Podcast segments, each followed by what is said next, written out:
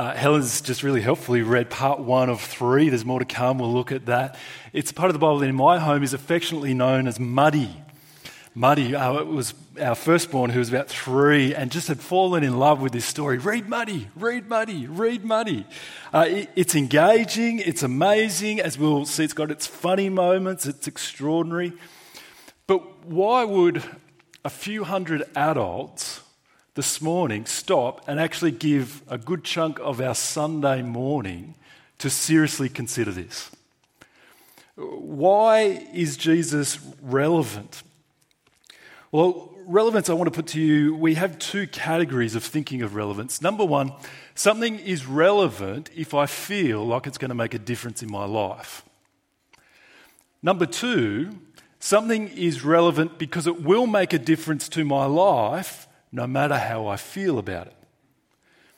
Two different ways that we think of relevance. I want to put it to you that this week more Australians would have connected with the news coming out of Hollywood, Will Smith, Chris Rock, yeah, than we connected with the news coming out of Canberra with a federal budget.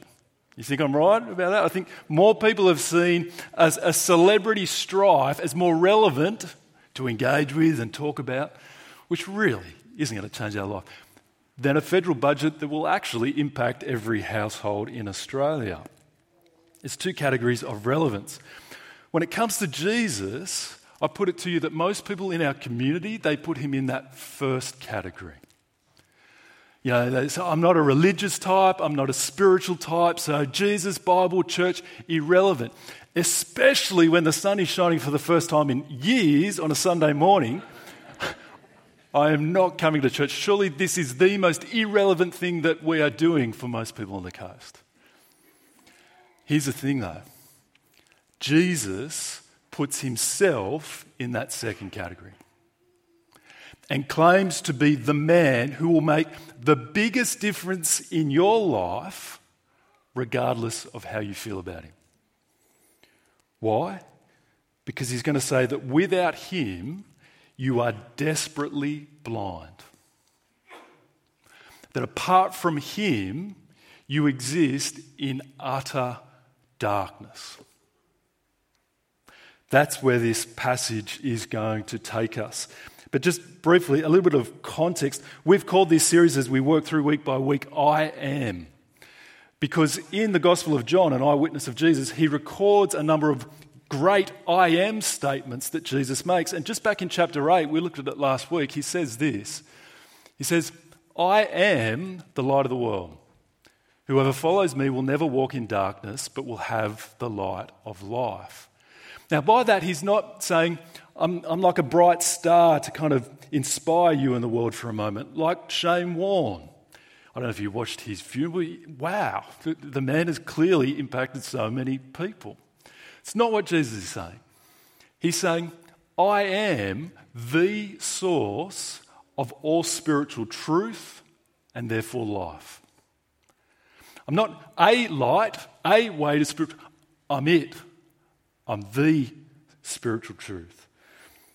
Now, why would we believe that a man who swung a hammer, and that's nothing on tradies, but a man who swung a hammer back in Palestine is this man? Our only hope of knowing true spiritual light? Well, John chapter 9, the miracle of Muddy, which I'm going to take us through in three parts, straightforward. Here we'll go, we're going to see a great healing, a greater blindness, and the greatest sight.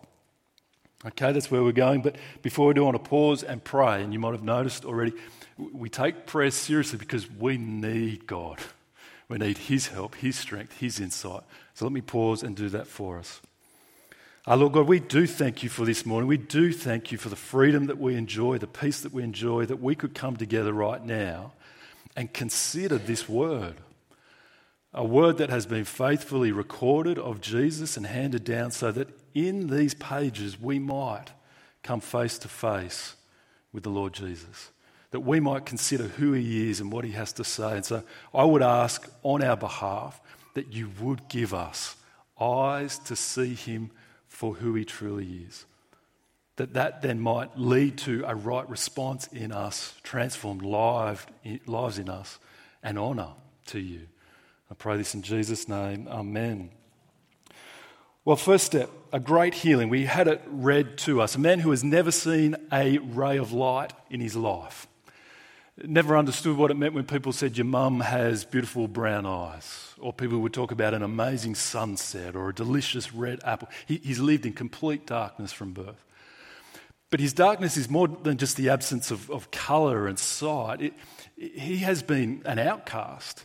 Uh, there's no social um, support in the government. There's no NDIS. In fact, we learned that he's a beggar because he can't work. This man has had a very rough life. And I want you to notice verse 1. We read, As he went along, he saw a man blind for birth. That's Jesus. As Jesus went along, Jesus saw a man blind from birth. This is Jesus' initiative, this whole thing. The blind man hasn't sought him out, friends haven't brought him to. This is going to become significant for us. Now, this prompts a question from Jesus' disciples to him, and we don't have time to dig into that, but it leads to the response and the repetition of Jesus saying, I am the light of the world. I am the source of spiritual truth and life. How do you know? Well, then comes a great healing spit, mud, wash, see. That's how it goes, yeah? Quite amazing, just in a moment. This man has 2020 vision. Now, look at the response of the neighbours, the first people to see this transformed man. Verse 8, they're divided as to whether this really is the blind man. Verse 9, some claimed that he was, Others said, nah, he only looks like him. Fair enough. They're, trying to work out what, what do we do with this? This is extraordinary. A man by the name of C.S. Lewis coined the phrase chronological snobbery. Chronological snobbery. It's a great phrase, and by it he meant the human tendency to, over the years, over the ages and generations, to keep looking back on the previous generations as idiots and, and we are better. We are more enlightened. We, we are educated, unlike these people back in the day. I, I've even seen it in my kids. Maybe you have too, where they've seen black and white footage on the TV, like you know, video footage, but it's black and white, and they go, "Did the world used to be black and white?" they seriously think it took like 4K screens and iPhones to bring colour into reality. We just think that because we have so much more, we're smarter, that we're also better. I raise this because many people in our day scoff at the Bible's claims of miracles. We know better. Uh, we are scientifically enlightened. We've put man on the moon. We have iPhones. We're not like those first century gullible fools who just believed anything they were told. What I want you to notice is that the very first eyewitnesses connected to this event had a hard time believing that a miracle had happened. No, no, it's just someone who looks like him. As you read the gospel accounts, you'll find that they have the ring of truth. That as you read about these extraordinary things, they really are extraordinary things happening around this man Jesus, you have people going, what is this? Yes, we haven't put a man on the moon. Yes, we don't have iPhones, but we know that when a beggar who was born blind gets up to go beg for another day, he doesn't come home with 2020 sight, you know, nailing bullseyes on the dartboard. It, it just doesn't happen. There has been a great healing.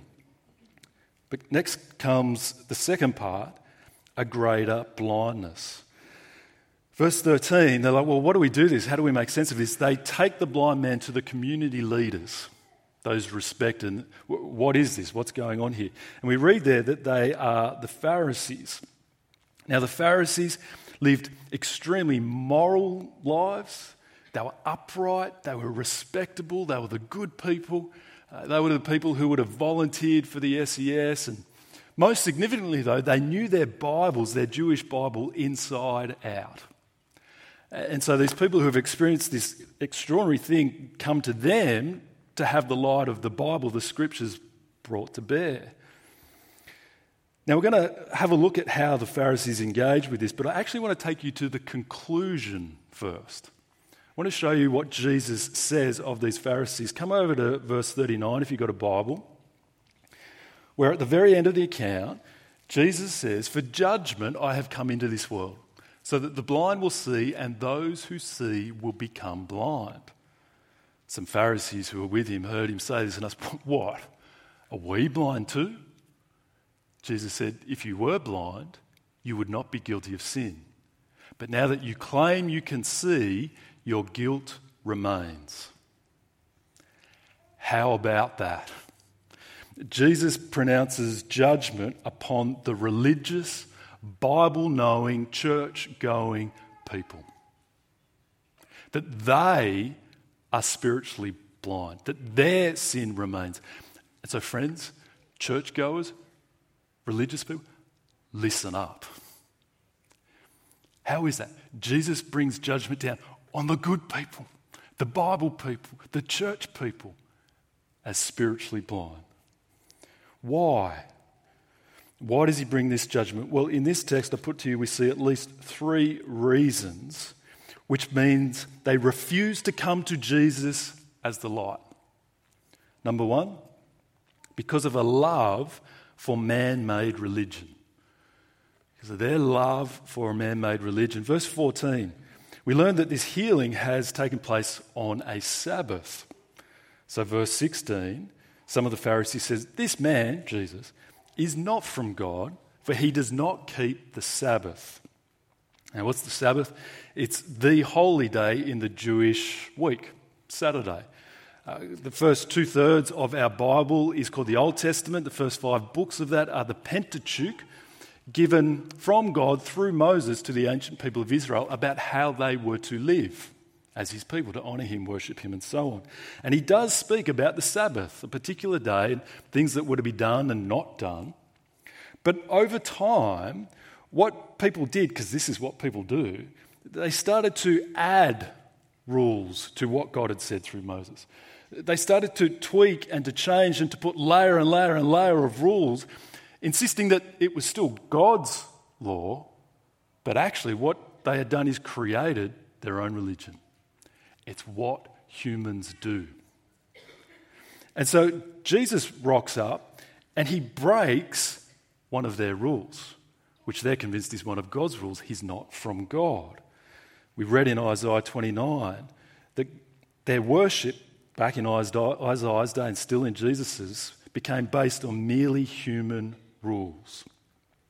They'd become so in love with it, so attached to a particular religion, how it had always been, how they'd been brought up to think, that there was no way they were going to allow someone to come in and challenge that. We must pay attention here. Because if you begin with a world religion, any one of them, as your starting point for connecting to the truth of who God is with spiritual realities, Jesus will not fit into it. Even many versions of Christianity, Jesus will not fit into that established formal religion. Here's an example of Jesus not fitting into a man made version of Judaism. There is a God given version of Judaism, which they'd changed. It was supposed to be fulfilled in Christ, but they miss it. And instead of reconsidering their religion, they insist that Jesus is wrong and so irrelevant. Dismiss him. He's not what I've always thought. Which is why we work so hard here at this church to begin with Jesus as presented in the Bible to teach us about God, spiritual things. We don't start with the formal religion of Christianity. Now, some of you might be here and actually sub- subscribe to the belief system of no religion. I don't believe there is a God. I don't believe. Well, Jesus won't fit into that system either. And so I'd encourage you are you willing to let what you've always believed about a particular system to be challenged by Jesus. Are you willing to consider that? Because these Pharisees are spiritually blind because they are so in love with a religion of their own making, which has nothing to do with the one true God. is the second thing we see that seeing does not necessarily equal believing. Verse 18 they still didn't believe that he had been blind and received his sight until they sent for the man's parents. Is this your son? They asked. Is this the one you say was born blind? And they go on to say, um, Yeah, that's our son. Pretty sure we know who our son is. And uh, yeah, he was born blind. Pretty sure we remember that. Him bumping into everything, him heading, heading off to beg. What I want you to notice is just one little word there in verse 18. They, this is the Pharisees, still did not believe that he had been, born, been blind and had received his sight until they sent for the man's parents, who went, Yeah, that's him, born blind, now sees. These Pharisees don't end up disputing that a radical, powerful, immediate miracle has occurred. This is significant for us because it's not uncommon among our friends and family to hear things like, well, if God would just show up and do something miraculous in my life, something that couldn't be otherwise explained, then I'd believe He's there. Then I'd believe He's powerful. Then I'd follow Him. Then I'd consider Him relevant. But until then, irrelevant. Well, here's one of a number of examples in the Gospels, the very first place, of people witnessing a powerful miracle, not denying it, not because they're gullible. All the evidence is there to persuade them that it is a miracle, and yet they still refuse to believe that Jesus is who he claims to be the light of the world, the Messiah, the Son of God. There is more going on. In fact, John doesn't call these miracles, he calls them signs, which in itself tells you something about what they are. They're not just mere demonstrations of power by this man Jesus, they're supposed to point us somewhere, away from themselves, to who Jesus is, our desperate need for him, and to come to him. It's not simply a matter of weighing the evidence and making rational decisions as if we're just neutral, objective processes of data. There's more going on, and it's darker, it's deeper. It's going on at the level of our hearts, the deepest place of us. A very wise person some 500 years ago said this What the heart loves, the will chooses, and the mind justifies what the heart loves, what, what the deepest part of us loves, is drawn to. The will then chooses as right, and the mind justifies as just. This is who we are as human beings, and it's, it's a powerful thing to own of ourselves. The marketing industry has known this for a long time. In fact, one marketer said this to me, said, you know what? This is how our whole industry work. He says, We know that people make emotional decisions with rational justifications. Marketers know that we make emotional decisions. We're, we're, drawn, we're swayed, we're tugged by emotion. Hence, all the emotionalism that we then justify paying a whole bunch of money for stuff that we don't need. Marketers know that this is how we are. Jesus says there is more going on than what you just merely think. The refusal to come to Jesus, even in the face of overwhelming evidence, shows us that this is a deeper, darker issue of our hearts, of the Pharisees' hearts. We'll come back to it. They needed more than just the news of Jesus' power, they needed more. Third thing, which sees them blind is fear. Look at verse 24. The Pharisees, they, they continue to interrogate the man and want him to write Jesus off as a sinner. Verse 25 the man replied, Whether he's a sinner or not, I don't know. One thing I do know I was blind, but now I see. Then they asked him, what did, what did he do to you? How did he open your eyes? He answered, I have told you already, and you did not listen. Why do you want to hear it again? Do you want to become his disciples too? We're supposed to chuckle at what this, this guy is great. This guy is so likable. He, he just says it how it is. He doesn't know much. He's been this poor beggar, blind beggar, living. Here's what I do know I was once blind, but now I see.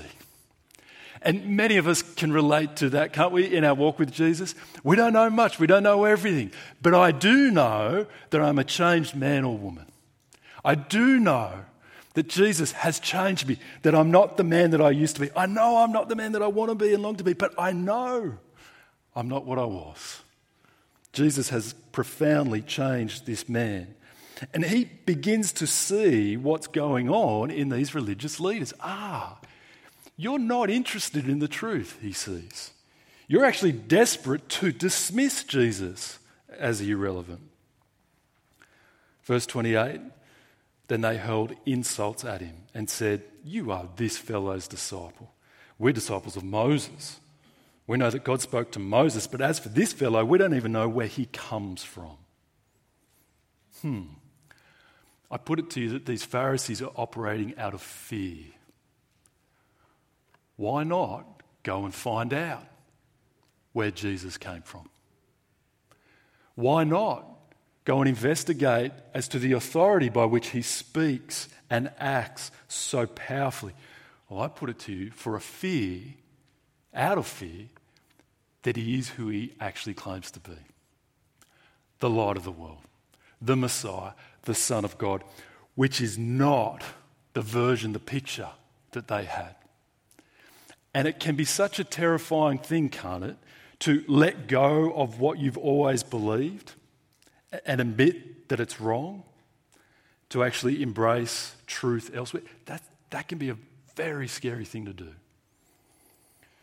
To admit that salvation, what I thought it was, is not actually that, and it's not where I thought it was.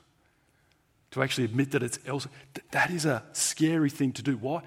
Because it means I'm going to have to admit that I was wrong, and it means that I'm going to have to change.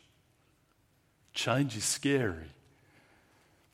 The Pharisees won't genuinely seek after the truth. Another reason why Jesus brings the judgment of blindness on them.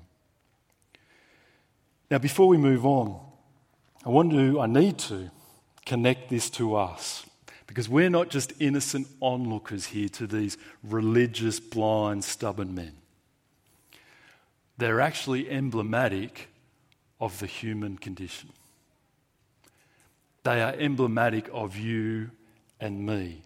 Now, warning this means facing some hard things, saying some hard things about us, but there's hope. There is hope. And I believe that we actually are better able to face the harder things knowing there is hope. But the Bible is very clear elsewhere outside of this passage, though I take it, uh, John, Jesus, is hinting at it here in verse 1 that every single human being is born spiritually blind. Every single hu- human being born spiritually blind. What, what is spiritual blindness? Well, can I capture it in two things? Number one, it means we fail to see the brilliance of God as He truly is. We fail to see God, the brilliance of Him as He truly is. And so, secondly, we fail to see the darkness of our own lives, evil as they truly are.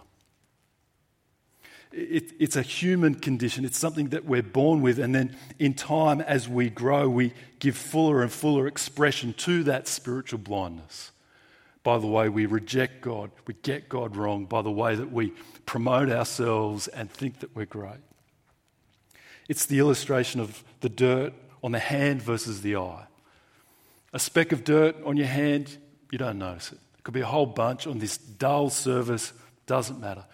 Speck of dirt in the eye against that sensitive membrane, whew, then you know it. The problem with spiritual blindness, which is the Bible saying getting at our sin, to fail to see God and fail to see ourselves.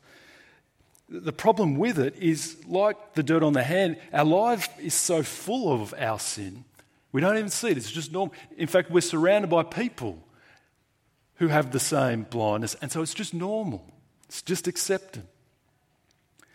But this is a symptom of failing to see God as He truly is Almighty, glorious, brilliant, powerful, merciful, tender, wonderful. We fail to see Him as He truly is, and so we fail to worship Him as we ought.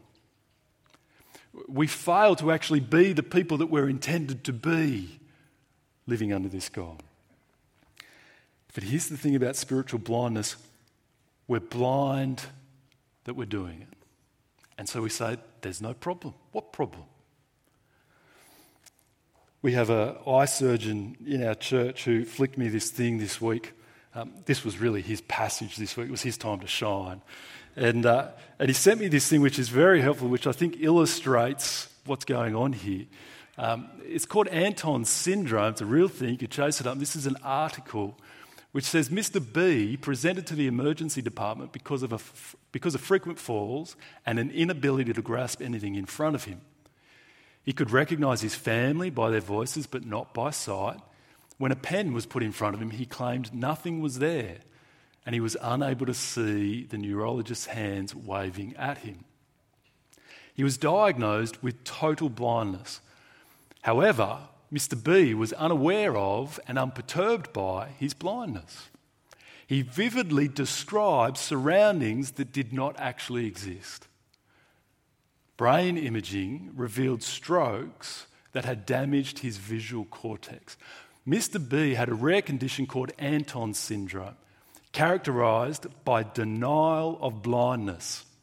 This is intriguing as it combines the most basic failure of visual perception with a complete unawareness of this failure. That's us before God. That is our spiritual blindness. Claiming to see, claiming to have answers, claiming to know what life is about, claiming to know how to get to God. Demonstrating our blindness.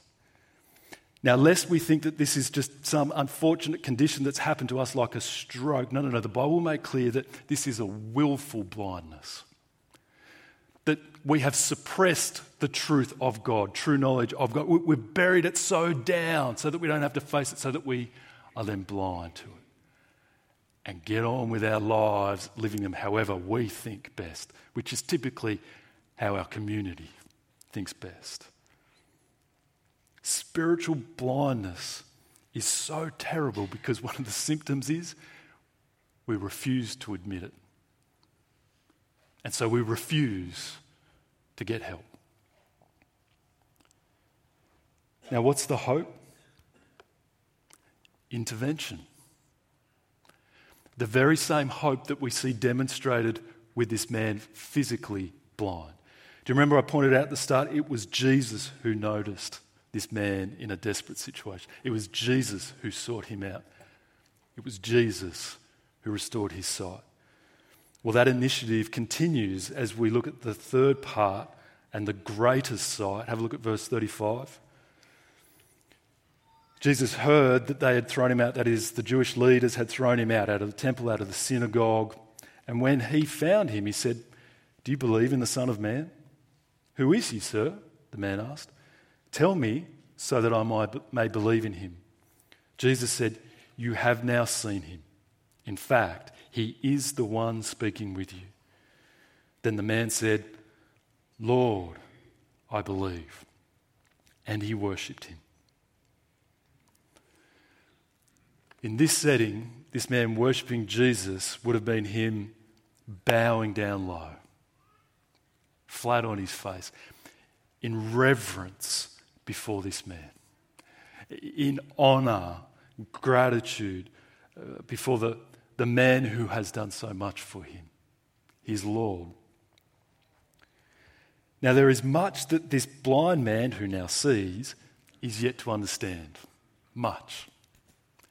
But this is in part because there's still much to unfold in the mission of Jesus.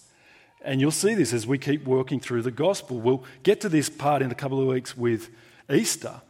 But as we keep turning the pages, we find that Jesus shows the most amazing, love filled initiative to bring the greatest healing. As he goes to the most horrific death in history. As he goes to the city of Jerusalem and is executed by the Romans because of the Jewish leaders. And the other accounts, there's four of them Matthew, Mark, Luke, John. The other accounts describe what goes on as Jesus hangs on the cross. And darkness comes over the land from midday till three in the afternoon as Jesus is executed. God is signaling in the natural realm something of what is going on in the spiritual. Oh, yes, there's physical things going on, but there is so much more than physical. There is profound spiritual things happening. Because Jesus is dying under the judgment of God. The horror of that, we, we fail to just appreciate because we fail to see. The horror of God's judgment upon sin poured out on Jesus. Not for his sin, he had none. Not for his spiritual blindness, he was the only man who truly saw. Why? Because Jesus is dying there in my place, in the place of sinners, in the place of the spiritually blind, so that God might justly, not overlook sin, that wouldn't be just, that would be evil, but might justly punish rejection of God. Might punish the way that we have lived where we've got it upside down, as Isaiah put it where we've told the potter how he should run things. God should exist for my life. Jesus goes and he absorbs the punishment fully and finally on the cross. Darkness is what captures that because he's destroyed. But Jesus is destroyed in darkness so that you, I, might receive the light of life that we might be given eyes to see our desperate condition, the way that we've treated God. We've failed Him spectacularly. That we might see that we have no hope of making that right. Religion is just stuff that we need to do to make ourselves feel good about a God that doesn't exist. Jesus says, You have no hope, which is why I, in love, have come to intervene have come to die in your place so that you might see your condition. Do you remember those two words in Isaiah 29 in the reading? They're so beautiful, they jumped out to me. When it cuts to the hope, it's, it's the humble and the needy who receive sight. The humble and the. Those who set aside their pride, saying, I've got this, and go, I've blown it. I've blown it. I've got no. The needy the people who realize, I can't do this. I need a Savior, someone from without. And as you would look to Jesus as your Savior, as you would trust in Him, God would count His death as yours. Punishment fully, finally forgiven. That you might actually be able to see God now truly, the brilliance of who He is, and live and worship Yes, it's scary to change. Following Jesus will mean that, but you will be called into the life that you were made for to live under Him. Three days later, God raised him to life. The great miracle, the great sign of the gospel that this man really is the light of the world. He really has come to restore your sight. And so look to him and only him for that. Why is Jesus relevant? Oh, because we have been born in utter darkness and we give expression to that so that apart from Him, we'll be lost for eternity. This is what's at stake. Uh, few, a few of us are about to head down to the hospital to visit Rod Burke, his family. And I tell you, it's when you sit at the bedside of someone who is about to slip from this world, that's when things become crystal clear. They should anyway. Now, we grieve with the family for the suffering that they've been through, but we rejoice that they know, that Rod knows, he is coming into the waiting embrace of a Heavenly Father. That he has had his eyes open and even through great suffering has continued to look to his Saviour. Is Jesus relevant? Is what we do week by week here relevant when the sun is shining? Is Jesus will have the biggest impact on your life for eternity, regardless of how you feel about him. The decisions that you make about him will be bigger than any others. So, what are you doing with him? Would you, if you haven't, come to him this morning and say, Heal me. Take my sin. Give me sight. I want to give you the opportunity to do that right now. Maybe this has been on your heart this morning. Maybe it's been a number of weeks or months, but I want to give you the opportunity to repeat this prayer that I'm going to pray for yourself. And so, how about we all join in? It's helpful to close your eyes, but if this is you, speak before God. Lord God, I admit and I confess that my life has fallen short of what it should be that I've not honored you as God, as I ought. I see my desperate need for a Saviour, and I look to Him, your Son Jesus. Forgive me by His death. Change me by His resurrection. Might I live the life that you made me to live worshipping you. And Lord God, for all of those who have come to see, we admit this is your gracious intervention. We praise you for that. We thank you for our spiritual eyes, but ask that you might continue to open them bigger and bigger so that we might see clearer and clearer Jesus as he truly is. That we might be willing to let him change us and shape us and show us where we're wrong because he loves us because He longs for our lives to be what they're intended to be, that He might get the honour that is due. We pray this in His name. Amen. If you have prayed that prayer this morning, tell someone. Tell someone who brought you, tell me, tell someone who's up here. We would love to encourage you in that. And now stand with us and sing of the amazing grace. You might have heard this song over the years, but, but you could now sing it as your own song. A God who has been so gracious to us to give us sight. Would you stand? The guys will lead us in song.